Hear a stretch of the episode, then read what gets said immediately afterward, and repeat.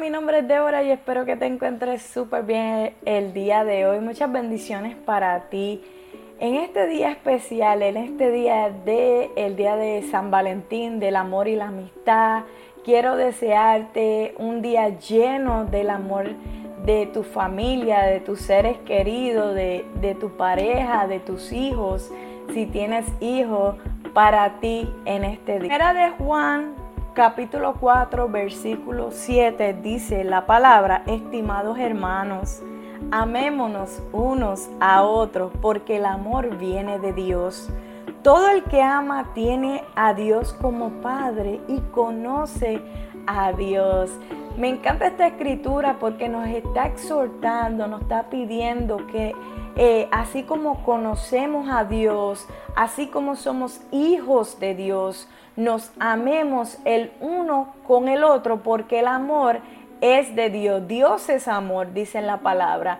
Dios, su carácter es amor, y Él siente, Él tiene, Él es amor para con nosotros, para cada uno de nosotros. Juan quince, capítulo quince, versículo nueve nos dice: como el Padre me amó, también yo los he amado a ustedes.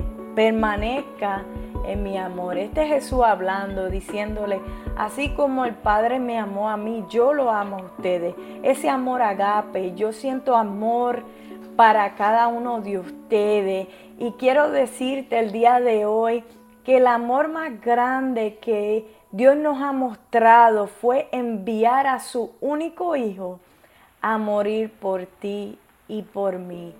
Él se despojó de todo. Todo allá en los cielos para venir y morir por cada uno de nosotros, por el amor que Él tiene, que Él es, que Él siente por nosotros, sin esperar nada a cambio. Pero ahora quiero decirte también que está en nosotros en aceptar el amor que viene de parte de Dios para cada uno de nosotros, que se entregó sin esperar nada a cambio y morir en la cruz del Calvario para que tú y yo tuviésemos una relación con el Padre, con Dios Padre y con el Hijo. Él derramó su sangre por el amor que nos tiene a nosotros. Qué grande amor, qué más otro amor podemos encontrar en el mundo que pueda hacer eso, dar su única vida, dar su vida entera para morir y rescatarnos de, del pecado, del mundo, y eh, tener una relación nuevamente con el Señor. En Primera de Corintios trece trece, yo sé que muchos de nosotros hemos escuchado este versículo, pero dice en una palabra: ahora existen tres cosas, la fe, la esperanza y el amor, pero la más grande de todas es el amor. Quiero decirte que hay otras versiones que dice que todo va a pasar. Va a acabar la ciencia, eh, la sabiduría va a llegar un momento en que va a terminar, la fe también va a terminar, pero hay una cosa que nunca va a terminar, que siempre va a existir por la eternidad, y ese es el amor. También dice Juan quince trece, no hay más grande que dar la vida por sus amigos. Eso es exactamente lo que Jesús hizo por nosotros en la cruz del Calvario. Él dio su vida por sus amigos, por su... Eh, nosotros dice la palabra que somos coherederos junto con Él, que Jesús es nuestro hermano, y así Él entregó su vida por cada uno de nosotros. También quiero compartirte que en Marcos doce, del treinta al treinta y uno, Jesús está resumiendo los mandamientos en dos. Ama al Señor tu Dios con todo tu corazón, con todo tu ser, con toda tu mente, con toda tu fuerza. Y el segundo es: ama a tu semejante, ama a tu hermano como te amas a ti. No hay otro mandamiento más importante que este. Cuando vemos aquí, los mandamientos son basados en amor. Jesús nos está diciendo en todos los mandamientos y toda la ley se basa en estos dos, que es amor. Tienes que amar a Dios primero sobre todas las cosas y luego amarte a ti para amar a los demás. Eh, si leemos todas las escrituras, todas fueron inspiradas por Dios y todas se basan en amor. Todo el reino de Dios, todo el reino de los cielos es basado en amor, porque Dios es amor. El amor fluye de Dios. Cuando nosotros tenemos a Dios, todo comienza a cambiar. Todo comenzamos a verlo de, de una manera, de una perspectiva diferente, porque el amor de Dios está fluyendo dentro de nuestro ser, está fluyendo de, de adentro hacia afuera. Y así como nosotros comenzamos a amar a Dios, comenzamos a amarnos a nosotros mismos y luego podemos amar a los otros.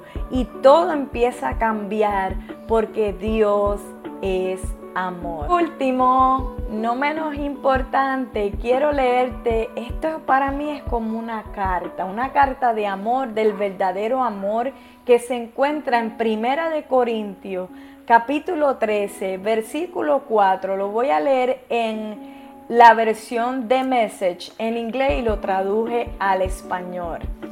El amor nunca se rinde. El amor se preocupa más por los demás que por uno mismo. El amor no quiere lo que no tiene. El amor no se presume. No tiene una autoopinión. No se impone a los demás. No siempre yo primero.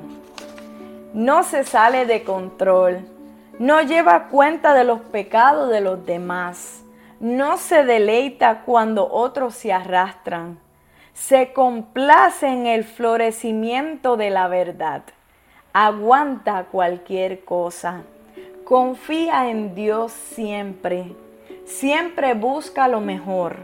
Nunca mira atrás, pero sigue hasta el final. Aquí, aquí vemos un amor perfecto. Aquí vemos un amor de parte de Dios. Aquí vemos un amor sin, sin límite, que nunca se detiene, que nunca se acaba. Aquí comienza a fluir el Señor y diciéndote, Él te ama, con amor eterno te he amado, con amor eterno te he recibido, con amor eterno he dado todo por ti, por mí en este día.